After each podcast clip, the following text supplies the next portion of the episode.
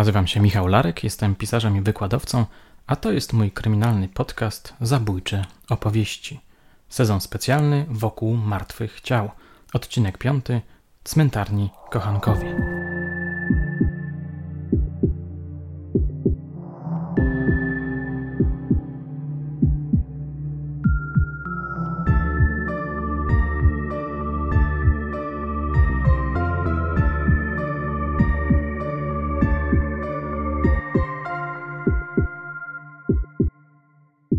Sezon poświęcony drugiemu wydaniu Martwych Ciał, czyli reportażowi o makabrycznej sprawie Edmunda Kolanowskiego, dobiega końca. W związku z tym, że historia tego przestępcy, nekrofila oraz zabójcy wzbudziła tak duże zainteresowanie, postanowiłem spuentować swoją opowieść, przypominając o dwóch sprawach związanych z tą szczególną dewiacją seksualną. Powtarza się raz po raz, że Kolanowski to ewenement na skalę światową. Zresztą on sam był z tego dumny. Zapewne tak jest, ale trzeba szybko dodać, że historia jednak notuje podobne przypadki. Co więcej, słynna badaczka kultury, profesor Maria Janion, w swojej książce Wampir biografia symboliczna przypomina, że artyści od dawna interesują się tym mrocznym zjawiskiem, choćby mój ulubiony pisarz Alan Edgar Poe. Dzisiaj przedstawię Wam pokrótce dwie postaci, których dotknęła tego rodzaju parafilia. Mowa będzie zatem o sierżancie Bertrand oraz o Karen Greenlee. Posłuchajcie. Trzymam właśnie w rękach książkę wydaną w Poznaniu w 1927 roku. Jej autorem jest niejaki Kazimierz Raczyński. Tytuł brzmi Z tajemnic kryminologa. To zbiór krótkich tekstów poświęconych ciekawym sprawom kryminalnym.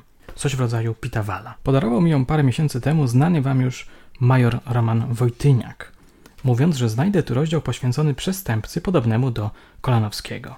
Po spotkaniu przewertowałem książkę. Moją uwagę zwrócił tekst zatytułowany Nowoczesny upiór nekrofilia. Wstrząsająca historia. W połowie XIX wieku we Francji grasował niejaki François Bertrand, który całkowicie zatracił się w nekrofilii. Co ciekawe, Janion napisała w swojej pracy, że był on ulubieńcem surrealistów. Według niej tematy nekrofilskie cieszyły się wielkim powodzeniem wśród surrealistów francuskich, tak malarzy, jak i pisarzy. Przeczytam wam ten rozdział, nie jest zbyt długi. Przygotujcie się na niezłą dawkę makabry.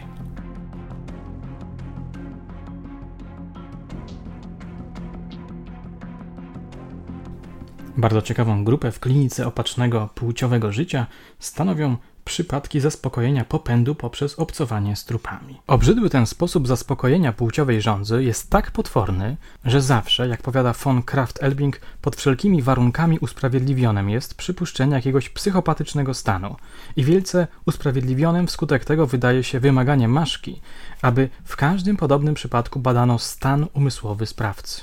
Dla zobrazowania tego strasznego zboczenia płciowego podaję za von Kraft-Elbingiem następujący przykład.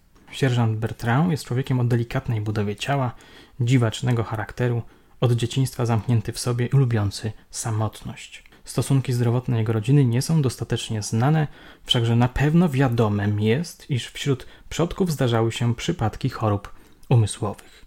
Już w dzieciństwie ulegał on podobno niepojętemu popędowi niszczenia wszystkiego. Łamał i tłukł cokolwiek miewał pod ręką. Wcześniej też, bez wszelkiej namowy, począł się oddawać samogwałtowi. W dziewiątym roku życia zaczął odczuwać pociąg do kobiet. W trzynastym roku żądza zaspokajania płciowego z kobietami obudziła się gwałtownie. Wówczas onanizował się nadzwyczaj często, zawsze przytem wyobrażając sobie izbę pełną kobiet. Przedstawiał też sobie w myśli, że z nimi obcuje, a potem je katuje i męczy. Później wyobrażał je sobie zmarłymi i że jako takie znieważa. Niekiedy przychodziła mu w takich okolicznościach myśl, że obcuje z trupami mężczyzn, ale to mu sprawiało obrzydzenie. Zwolna zaczął uczuwać żądzę wykonania podobnych sytuacji z prawdziwymi nieboszczykami. W braku zwłok ludzkich starał się o zabite zwierzęta. Roztwierał im brzuch, wyrywał trzewia i onanizował się przytem. Jak powiada, doznawał przytem niewypowiedzianej rozkoszy. Od 1846 roku już to mu nie wystarczało. Teraz sam zabijał psy i postępował z nimi jak wyżej. W końcu 1846 roku po raz pierwszy napadła go chęć obcowania naprawdę z trupami. Zrazu jednak wzdrygał się przy tym.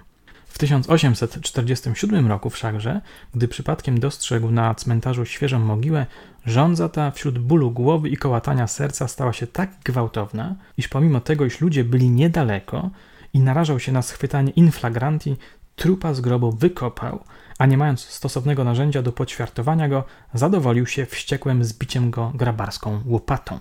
W 1847 i 1848, jak powiada, w odstępach czasu dwutygodniowych, wśród gwałtownych bólów głowy, ponawiał się popęd popełnienia podobnych bezeceństw z trupami. Wśród największych niebezpieczeństw i z najcięższym trudem 15 razy tę swoją nieludzką żądzę zadowolił. Wygrzebywał trupy gołymi rękami, niebaczny wśród rozbestwienia na okaleczenia, jakie przytem odnosił. Dopadłszy wreszcie trupa, pałaszem lub nożem kieszonkowym, rozpłatywał go, wyrywał wnętrzności i w takiej sytuacji odbywał samogwałt. Płeć nieboszczyków, jak twierdzi, była mu całkiem obojętna. Stwierdzono jednak, że ten upiór nowoczesny wygrzebał więcej zwłok kobiecych aniżeli męskich. Podczas tych uczynków bywał zawsze w nieopisanym rozdrażnieniu płciowym. Poćwiartowawszy trupa, zakopywał go zawsze znowu. Raz wreszcie w lipcu 1848 natrafił na zwłoki szesnastoletniego dziewczęcia. Wówczas po raz pierwszy zbudziła się w nim pożądliwość płciowego obcowania z ciałem. Okrywałem je wszędzie pocałunkami, powiada, i jak oszalały przyciskałem do serca. Wszystko, cokolwiek doznać można w stosunku z żywą kobietą, jest niczym w porównaniu z tą rozkoszą nieopisaną. Nacieszywszy się czas jakiś, poćwiartowałem jak zwykle trupa i wyrywałem zeń wnętrzności, po czym go znów zagrzebałem. Dopiero od tego występnego zamachu Bertrand, jak twierdzi, począł ulegać rządzy obcowania z trupami przed ich ćwiartowaniem i podobno później względem zwłok trzech kobiet dopuścił się tej zbrodniczej sprośności. Wszakże właściwą pobudką do wygrzebywania trupów i później zawsze była chęć ćwiartowania ich, przy czym rozkosz miała być nawet większą aniżeli przy płciowym obcowaniu z nimi. Ten ostatni uczynek miał zawsze stanowić tylko epizod czynu głównego – i nigdy sam przez się chuci jego nie zaspokajał i dlatego też zawsze potem musiał albo też same zwłoki, albo inne jeszcze kaleczyć lub ćwiartować. Lekarze sądowi przypuszczali istnienie monomanii. Sąd wojenny skazał go na rok więzienia.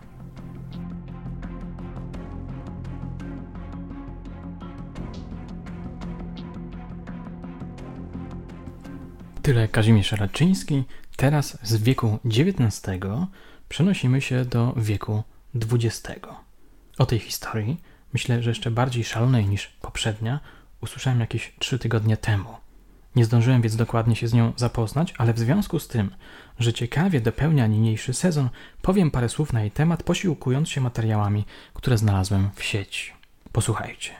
Jest 17 grudnia 1979 roku, Sacramento w Kalifornii. Wyobraźcie sobie teraz 23-letnią kobietę. To Karen Greenlee, balsamistka w zakładzie pogrzebowym. Właśnie przewozi karawanem marki Cadillac ciało zmarłego mężczyzny na pogrzeb. Nie dociera jednak na cmentarz, znika. Zostaje odnaleziona następnego dnia odurzona tylenolem i kodeiną. Podobno próbowała popełnić samobójstwo.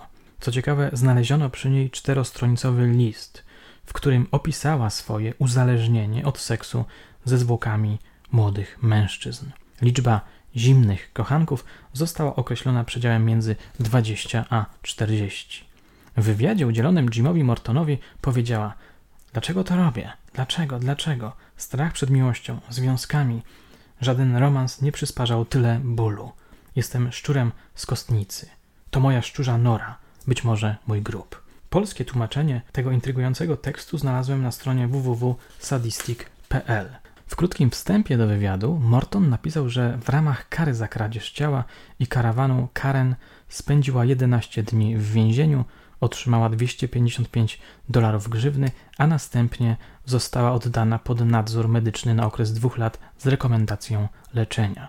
W międzyczasie Karen została oskarżona przez matkę mężczyzny, którego ciało wykradła, o spowodowanie przez ów incydent uszkodzeń w jej psychice. Matka zażądała 1 miliona dolarów odszkodowania, lecz karę pieniężną ustalono na 117 tysięcy dolarów za ogólne i moralne szkody. Historia Greenlee stała się kanwą opowiadania kanadyjskiej pisarki Barbary Goldie, natomiast na jego podstawie Lynn Stopkiewicz, kanadyjska reżyserka, nakręciła film zatytułowany Kissed. Polska wersja brzmi zimny pocałunek. Nekrofilkę zagrała znana dzisiaj Molly Parker. Zamierzam go niebawem obejrzeć. Na koniec przytoczę krótki fragment wywiadu. Oto Morton zagaduje swoją rozmówczynię. Pytanie, które zadawałem sobie najczęściej: jak ona to robi? Tak, oto jest pytanie, odpowiada Greenlee. Ludzie zadają takie pytania. Nawet ludzie, którzy zdają się być w porządku. Ludzie otwarci, z szerokimi horyzontami. A kiedy im odpowiadam, oni mówią bardzo interesujące. To znaczy, że nie chcą ze mną mieć nic wspólnego. Nie mam zamiaru tłumaczyć ludziom, jak to robię. Ludzie tkwią w tym błędzie, że do zaspokojenia seksualnego niezbędna jest penetracja, co jest kompletną bzdurą. I tak najbardziej wrażliwą częścią kobiety jest jej przód, i to właśnie tego potrzeba, by czuła się pobudzoną. Poza tym jest wiele aspektów seksualnej ekspresji: dotykanie, czucie, 6-9, nawet trzymanie dłoni. To ciało tylko leży, ale ono ma to coś, co pozwala uczynić mnie szczęśliwą. Chłód, aura śmierci, zapach śmierci, klimat pogrzebu. To wszystko przyczynia się właśnie do tego. Zapach śmierci? dopytuje Morton. Oczywiście, odpowiada Greenlee. Odór śmierci uważam za bardzo erotyczny. Jest odór śmierci i odór śmierci. Dostajesz ciało, które pływało w zatoce przez dwa tygodnie lub ciało ofiary pożaru. Nie jest to dla mnie zbyt atrakcyjne, ale świeżo zabalsamowane ciało to co innego. Moi drodzy, tutaj urwę tę interesującą rozmowę. Myślę, że na dzisiaj wystarczy tej makabry. Czas opuścić duszny klimat cmentarzy. Moje drogie, moi drodzy, na dzisiaj to wszystko.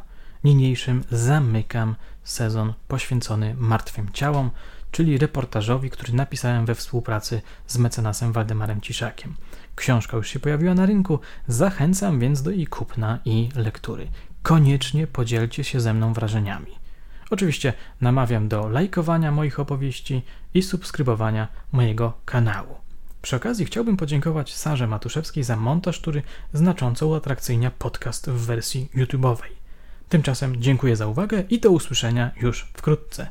W kolejnym podcaście wznowię szalone lata 90.